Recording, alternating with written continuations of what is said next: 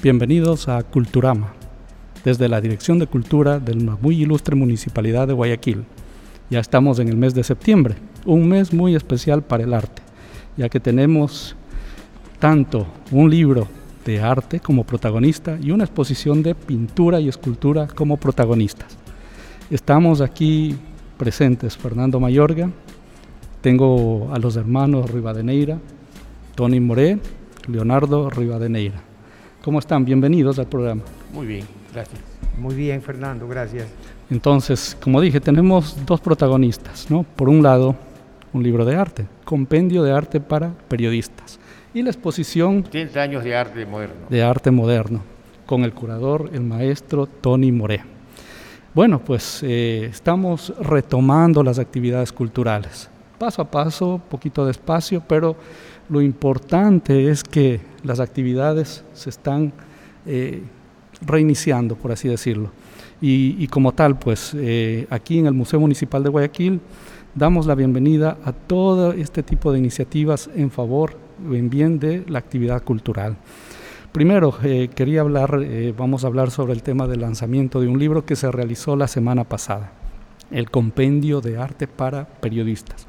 ¿Por qué exclusivamente un libro de arte para periodistas? Leonardo, por favor. Gracias, Fernando. Eh, el objetivo de este libro es porque normalmente las nuevas generaciones de periodistas no están muy empapados del quehacer cultural y de alguna forma esto es una ayuda eh, sintetizando prácticamente todos los sismos pictóricos de la época moderna para que el periodista de alguna forma cuando vaya a entrevistar a otro artista identifique inmediatamente qué es lo que está haciendo él. Entonces lo hemos hecho de una forma con palabras no sofisticadas para que sea de fácil aprendizaje y de fácil rutina para abrir el libro las veces que sea necesario, ¿no? Ah, fantástico. El, otra cosa eh, muy particular, veo que hay una iniciativa personal tuya, ¿no? Eh, ¿Cuánto tiempo llevas escribiendo el libro? Bueno, este libro me demoró tres años hacerlo y otros dos años hasta que se cristalice. Y, y ahí tenemos también la intervención de las, llamémosle, entidades públicas. Por ahí vi que tuviste el apoyo de dos, eh, tres importantes entidades, ¿no? Tanto la prefectura como la alcaldía de Santa Elena y, Salinas. y la alcaldía de Salinas. Claro, es que mi estadía en Santa Elena de alguna forma permitió de que ellos eh, colaboren en esta situación porque se dieron cuenta que era una cosa trascendental, algo que los artistas eh, han elaborado normalmente, pero no han tenido la difusión que necesitan.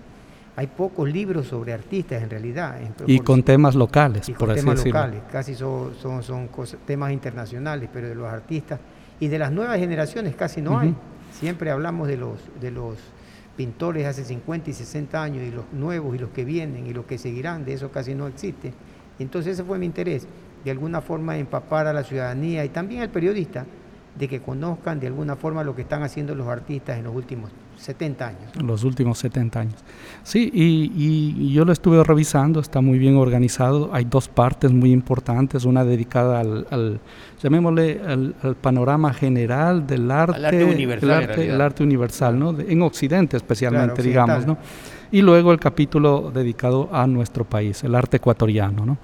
Y yo sí destacaría de manera muy interesante eh, y agradezco que has tomado también como motivo de ejemplo para, ilustrar tu, teoría, tu, conocimiento y lo que tratas de, dar de mensaje a aquellos que leamos el libro, es que hay eh, de manera muy particular obras relacionadas con esta institución, ¿no?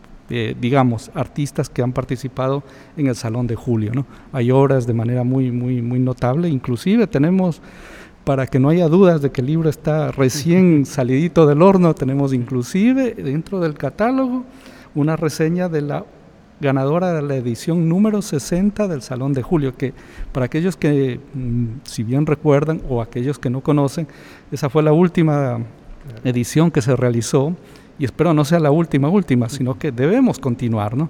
Desafortunadamente nos vemos aquí haciendo un paréntesis en esto. Veo que aquí tú también tienes un apoyo muy importante en tu hermano, ¿no? Tony.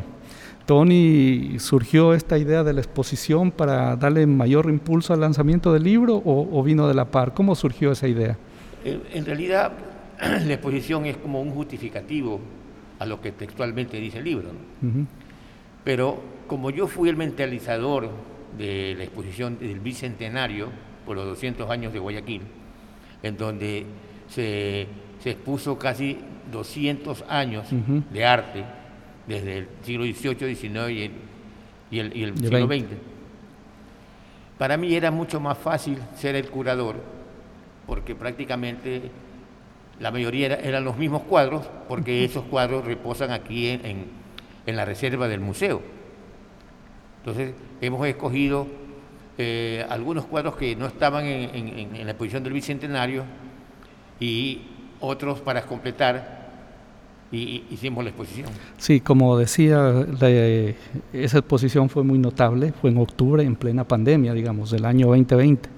Fue algo muy destacado, un esfuerzo muy grande que, que vino adelante, ¿no? con la ayuda del maestro Hernán Zúñiga. Y ahí nos enfocamos, como era homenaje al Bicentenario de Guayaquil, pues en artistas locales. En esta exposición ya no están solamente los guayaquileños, o, decir, o aquellos que vivieron o están relacionados con Guayaquil. ya tenemos arte nacional, sí. sí. mucho más amplio, mucho más, más amplia. Entonces tenemos una selección, digamos, mucho más depurada, porque había que, como dice ahí, hacer la selección sobre la selección anterior y añadir eh, otras obras y otros artistas para que, digamos, sea una exposición con carácter nacional. Nacional, exactamente. Por ejemplo, del carácter nacional, ¿cuál es el que, el que más te, gusta de lo que tenemos aquí? Eh, de los que están aquí. Estamos grabando aquí el audio en la sala de arte contemporáneo, ¿no? Donde está abierta en este momento la exposición.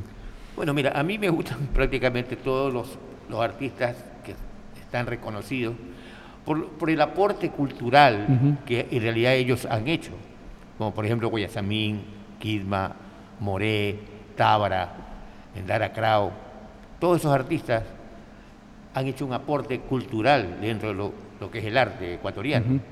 Entonces, no te podría decir cuál de ellos me gusta más porque pienso que todos ellos se merecen el, el hecho de que son importantes por el simple hecho de, de haber hecho un, aporte cultural. Un aporte cultural. Ahora sí, y yo diría, ¿cuál es de todos estos que están aquí expuestos el que, digamos, tú le darías una mención especial, no porque te gusta, sino porque hay de pronto una historia detrás de esa pintura o es un cuadro único desde cierto punto de vista? No sé, ¿qué, qué te llamaría la atención algo ahí? Por ejemplo, tenemos una, una, un gran lienzo de, Tábara, y yo recuerdo que leía de casualidad, y lo comentábamos hace un rato, que nos quedaba la duda si fue Tábara o no quien le puso el nombre artístico a tu padre. Bueno, eso, es una historia que todavía no se pudo delucidar. a, descubrir cómo fue en realidad, ¿no? porque yo, no creo que, haya sido Enrique Tábara, pero bueno, esas son hipótesis que la gente comenta, ¿no? Se llevaron a la tumba lo, el secreto. Bueno, alguno, alguno de ellos seguramente habrás conversado con alguno de estos artistas, los habrás conocido en persona, ¿no? Yo, yo desafortunadamente solo, a la mayoría de ellos solo los conozco por fotografía o por los textos de historia, ¿no? Con excepción de los contemporáneos, ¿no? Como Diana Gardeneira, que he tenido también el gusto de, entrevistarla aquí, así como estamos conversando nosotros, ¿no? Mira, hay, hay cuadros realmente hay unos imponentes y otros impresionantes, como por ejemplo el del ganador del Salón de, julio del 2020, 19. Del 2010, es imponente. 19, sí. 19, ¿no? 19, sí, la edición número 60. Pero hay otros importantes como Lourdes Cruz. Ugarte. Ugarte. Ugarte impresiona también. Ajá. Bueno, un poco psicodélico el de Ugarte, ¿no? Y, la, escultura de Velastegui también impresiona. La cultura de Velastegui. Tú, tú de pronto, no sé, mirando la obra de, Manuel Ugarte que tenemos aquí enfrente, ¿no? no sé, yo al tema no, no, no conozco muy bien la obra de él, pero he visto que hay una evolución de, entre esta pintura y él, yo recuerdo, ganó allá por el año 2000 el, la primera edición de lo que ahora llamamos el Festival de Artes al Aire Libre, que se realiza en octubre. Y él fue el primer ganador de la primera edición de lo que ahora llamamos el FAL en el Malecón. Y una obra que, pues aquí yo veo que predomina la línea recta, la, geometría, hay algo sí de, repetición de, figuras, pero comparado con aquella obra que, pues yo, yo diría un poco más ya, se, se deshizo de la geometría y la línea recta veo algo así como un poco más eh, psicodélico y más libre y, mucho más cromático. Aquí en cambio pues hay el predominio probablemente de tonos marrones, color tierra y un poco de, sí y, algo de, de, llamémosle así de sí de pasteles pero en cambio yo ahora la obra que recuerdo si no me equivoco es mucho más cromática, colores mucho más vivos, hay presencias de colores primarios, a diferencia, seguramente tiene que ver con esto de que el artista iba experimentando en diferentes etapas de, su vida y, y, salen diferentes series. ¿no? Son estados de ánimo también, a veces el artista pinta en tonos marrones, ocres, y de repente ves un colorido. Por ejemplo, el asunto de Guayasamín, en su primera etapa era casi negra, gris y después ya la etapa de la ternura era con mayor colorido, a diferencia de Quigma que comenzó con el colorido. Entonces son etapas psicológicas, no se sabe, no, eh, no, se sabe por qué actúa el, artista así, pero, pero afecta... En el caso, como mencionó, de, de Guayasamín, las, las primeras obras, ¿no? tenemos que siempre va este mensaje social involucrado, ¿no? El, tema es, es el mensaje social y, y figuras más que todo en la edad de la ira, ¿no? La denuncia, la, la, todo lo crudo de la época de, bueno, orientado, digamos, al campesino, a las clases populares, todo lo que vivió bajo la opresión, la dictadura, en fin, son cuadros de denuncia, pero luego vamos a la edad de la ternura, que es una edad mucho más avanzada, como que se desliga de eso como que dice, bueno, ya, ya expuse mi, mi, queja, por así decirlo, ahora vamos a algo más personal, más íntimo, ¿no? Claro, ya Maduro él ve la, la realidad de otra forma, ¿no? Eso normalmente ocurre, pero Guayasamín creó unas manos en una situación que son mejores que las manos de Orozco, el mexicano. Aunque Guayasamín estuvo en México de alguna forma en la etapa que los muralistas hacían sus grandes murales, es que la, la diferencia es que en México sí hubo en las primeras dos décadas del siglo XX hubo apoyo a la cultura. Mm, era política de Estado. era política, entonces hicieron esos grandes murales que tú ves en las instituciones. Eso aquí nunca ha existido. Entonces, de alguna forma, eso, eso a, la, a la larga ya ha dado la grandeza del, muralismo mexicano, se habla del muralismo mexicano. De Siqueiros. De, Siqueiro, Orozco. Orozco Tamayo. Tamayo, y, y, el, y el mismísimo Diego Rivera. Diego Rivera, ¿no? Entonces eso, pero aquí no ha habido. Entonces aquí irrumpió Guayasamín cambiando los cuadros que se presentaban, que es casi la naturaleza. Y, y, luego yo creo que eso fue positivo. Por ejemplo, si no me equivoco, leyendo y revisando la historia del arte universal, ¿no? Eh, la contribución de los muralistas mexicanos contribuyó casi directamente al desarrollo del acrílico, ¿no? Y es que ellos estaban buscando un, tipo de, llamémosle, procedimiento distinto al tradicional, que en el cual pues pesaba el óleo, estaba presente en todas partes, pero aquí hablamos grandes dimensiones, a la intemperie, y entonces pusieron todo su empeño en desarrollar otro tipo de materiales, ¿no? Y, de ahí es que se vuelve también incluso mucho más eh, amplia la, la, acogida de, por otros artistas y empiezan también a trabajar con, con el acrílico. ¿Y acrílico de qué época se trabajó aquí? Yo no me acuerdo. Yo, básicamente yo pienso que los artistas trabajan con acrílico justamente porque es de secado rápido. Sí. El óleo demora de cuatro a seis meses en su totalidad queda seco. Imagínate, esperar tanto tiempo para de pronto ya comercializar un cuadro. Porque ah, si también lo por ahí, se le va salir la pintura porque lo topaste. En el acrílico no pasa eso. No. En 10 minutos ya está seco. Se secó, sí. Y, esa es una de las ventajas, creo yo, del, del por ejemplo, de trabajar con óleo. ¿no? Que... Me preguntaban, una, un, en el Facebook preguntaban, ¿qué puedo hacer para que se seque rápido el óleo? Pinta en acrílico. no hay otra opción. Y, a la pregunta que decía Leonardo, ¿no? O sea, experimentar. Yo, de lo que tenemos aquí en evidencia, de obras ganadoras del Salón de Julio, eh, estuve revisando hace muy poco tiempo, ¿no? Llegamos, eh, eh, la primera edición, ¿no? Estamos hablando 1959. 59. Y llegamos al año 2000 hay un predominio casi absoluto de la pintura de óleo sobre lienzo, casi absoluto. Son contadas como cuatro o cinco obras que, son con, con acrílico. No, técnica mixta. Ah, técnica. material. Técnica, no hay. No hay, no hay. Y, y, si revisamos en la época que yo llamo la edad dorada del Salón de Julio, los años 60, 60. todas las obras son trabajadas con óleo. Óleo sobre, óleo sobre lienzo, ¿no? Luego llegamos al, siglo XXI, ya empiezan a aparecer los acrílicos, se invierte la cosa.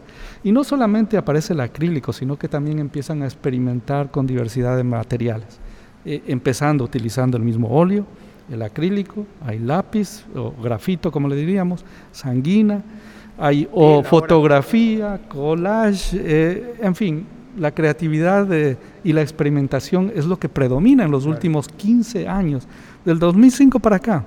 Incluso una obra de Illich Castillo que ganó en el 2005 el Salón de Julio, en la cual se hace un recuento ¿no? de, la entrevista de Bolivia y San Martín, pero con, con un fin de, contestatario, de, tintes políticos, sí. Ese en cambio está trabajada, el soporte es, es, un año viejo, por así decirlo. Papel. Papel de año viejo, el mismo material y trabajado como un año viejo. Y, la pintura es la misma pintura que se usa para el esmalte que se usa para pintar los años viejos, ¿no? Y él decía en uno de los titulares, eh, recopilando y revisando ahí de, la prensa de aquella época, cuando él ganó, él decía, no, esto es arte para quemar. Así como el año viejo. Y estaba hecho en ese material, textualmente, más allá del mensaje, ¿no? no lo sé si lo habrá hecho de manera irónica, no, no, todavía está bien cuidadito aquí, ah, ¿no? Y hay que tener mucho cuidado porque al ser eh, con materiales... Eh, más efímeros que la tradición, pues ustedes recordarán, no se puede comparar. Miren, eh, usted maestro sabrá que los pintores del Renacimiento eran totalmente exclusivos en los procedimientos, desde la supervisión de la elaboración del mismo lienzo, lienzo, la lona y todo, ¿no? Para hacer las capas de imprimación y todo eso.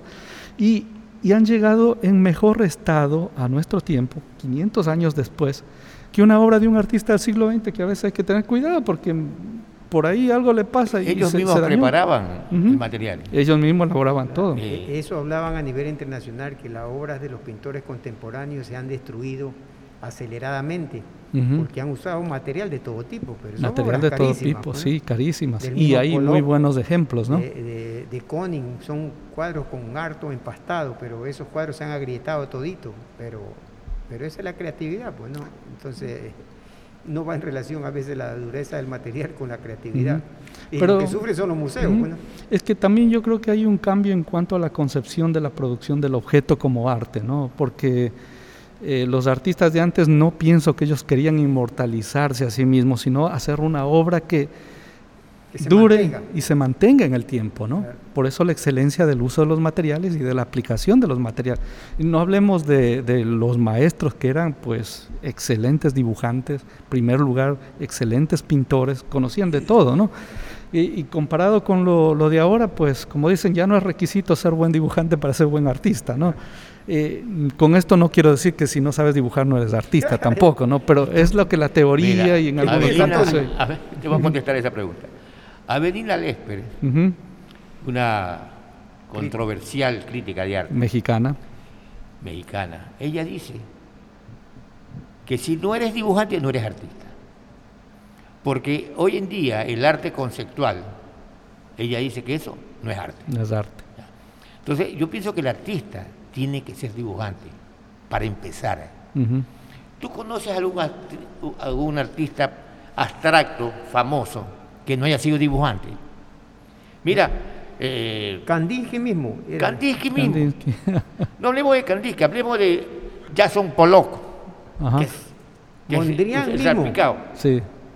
El action painting, el dripping, ¿no? El Jackson Pollock, sí. El uh eso, ese fue figurativo.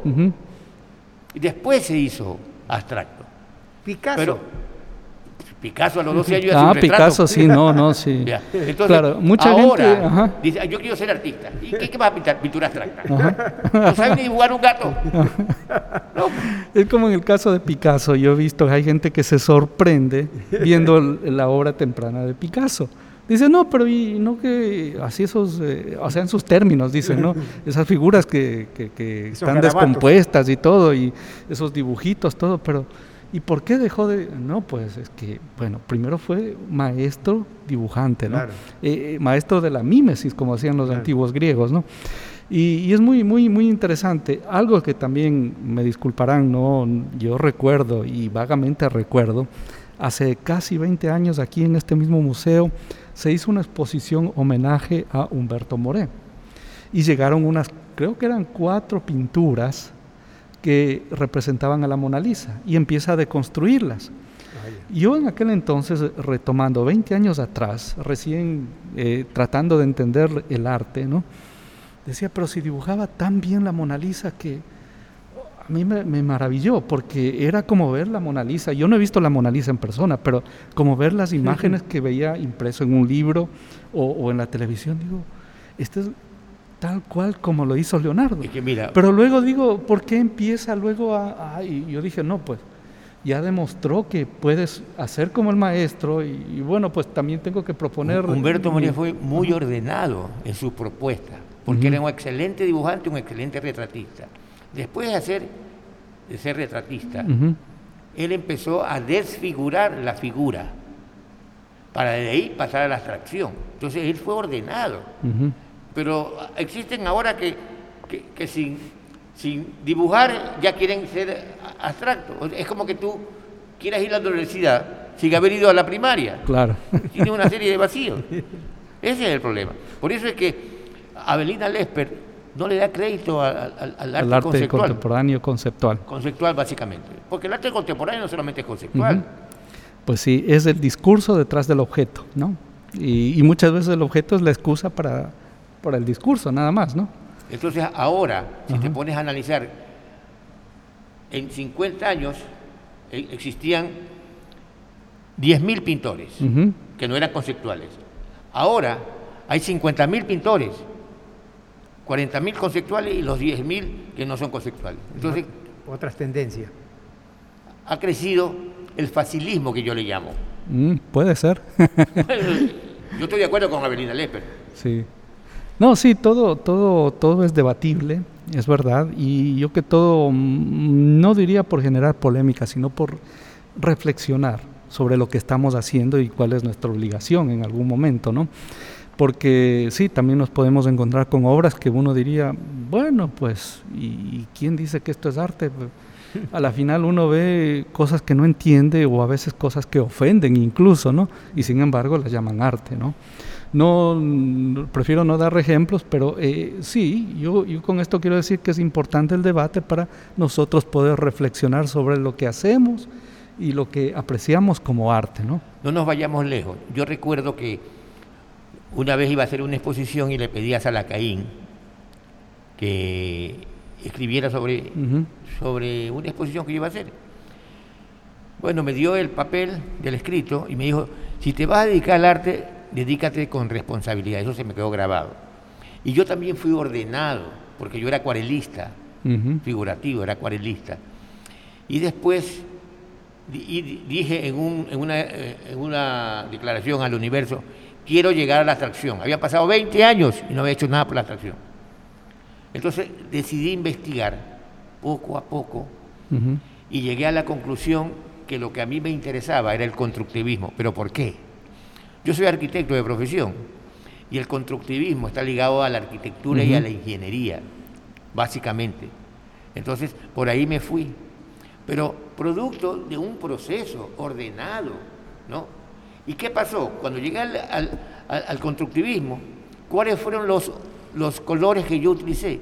Los mismos colores de mis acuarelas, los ocres de mis acuarelas los utilicé ahí. Al principio, ¿no? Ya después yo fui cambiando, pero siempre hay un orden, ¿no? Hay que ser organizado en lo que uno hace. Perfecto. Y para, ya estamos llegando a concluir el programa, como les dije, vamos a ser concisos sobre el tema. Eh, esto es una invitación para que vengan y se deleiten aquí con la exposición que todavía va a estar abierta hasta el día 15 de septiembre. Aquí en la Sala de Arte Contemporáneo del Museo Municipal de Guayaquil, 70 años de arte contemporáneo. Vengan, pues revisen con nosotros la historia, el pasado, el camino que hemos recorrido como República del Ecuador, por así decirlo, en el arte contemporáneo. ¿no? ¿Y qué, qué mensaje podríamos dar para que la gente se anime finalmente a visitar esta exposición, Tony? Yo podría decir lo siguiente, vengan a visitar esta exposición que aquí se le va a obsequiar el libro que el, libro compendio, de, arte. para periodistas para que como regalo a la asistencia a la exposición. Ah, esa es muy buena noticia, excelente. Y por ahí vendrá en algún momento el autor del libro a poner un autógrafo de pronto. No sé si tan ocupada está la agenda o... Ya, depende, porque ya te dije que combino mi, mi vida laboral con Santa Elena. Pero en todo caso, lo que ustedes han resumido eh, está en el libro, ¿no? Todas estas interrogantes que nos hemos hecho de la forma de, de pintar, la creatividad, está en el libro y ahí se aprecia de alguna forma cómo ha ido evolucionando los artistas nuestros y ahora ese arte conceptual que está en la polémica, pero es valedera al fin y al cabo. no, se puede rechazar esa situación, pero es valedera. Y eso se ha resumido en el libro y ojalá la gente venga, asista y analice la obra despacio, ¿no? porque esta no es una pintura para andar eh, corriendo, hay que analizarla. Ahí tenemos la ganadora del Salón de Julio del 2019, creo, con una técnica mixta que la verdad que impresiona, ¿no? atrae. O sea, son ideas modernas que no son nada iguales a las cuadros anteriores. totalmente y de paso también, aparte de la técnica, el procedimiento, los materiales y la maestría de la pintura, también hay arte conceptual ahí, no es solamente conceptual. Claro, hay arte conceptual. Porque hay un mensaje implícito. Claro, no, no hay ese eh, el arte conceptual de la caja de zapatos que se expuso en una galería de arte, ni, el banano que se pegó en una pared. Ah, sí, con cinta adhesiva. Y... Claro, aquí hay mucha mayor elaboración, mayor concepto, mayor análisis son chicas jóvenes que ya están en la universidad y que ya analizan las cosas de otra manera, ¿no? Así que venga la gente a, ver esta exposición que es bien compleja, ¿no? Sí, y yo nada más eh, agradezco la presencia de los dos aquí por haber eh, contribuido a hablar eh, sobre temas de, arte y cultura, ¿no? Gracias. Y a aclarecer un poquito más sobre las cosas que estamos haciendo. Y también de manera particular, gracias por el libro, lo he estado revisando, es muy, muy interesante. Eh, no menciono que, bueno, pues eh, más allá de, la calidad de la impresión, tiene muy buena, una muy buena selección fotográfica, es muy buena la impresión, está muy bien cuidado el, texto como objeto material, el libro, y lo más importante, ¿no? las lecciones que hay, que yo diría no son solo para periodistas. Yo inclusive por experiencia, en algún momento fue profesor de historia del arte, pues ojalá hubiera tenido a mi alcance algún texto así para recomendarle a mis estudiantes, porque eh, sin necesidad de ser tan rimbombante ni de ir a la extensión de datos que a veces llegan a ser un tanto superfluos, nos vamos al grano, ¿no? Y está ahí, como dicen, la esencia de lo que debemos conocer sobre los estilos, los personajes, las tendencias en la historia del arte, no solo universal, sino también de nuestro arte ecuatoriano.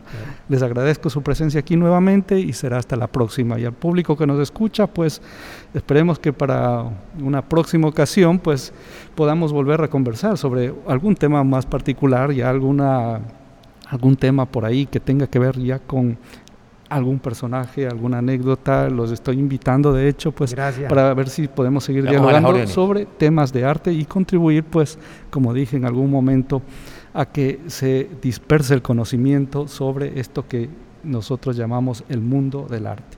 Muchas gracias, y que tengan buen día. Gracias a ti, Fernando.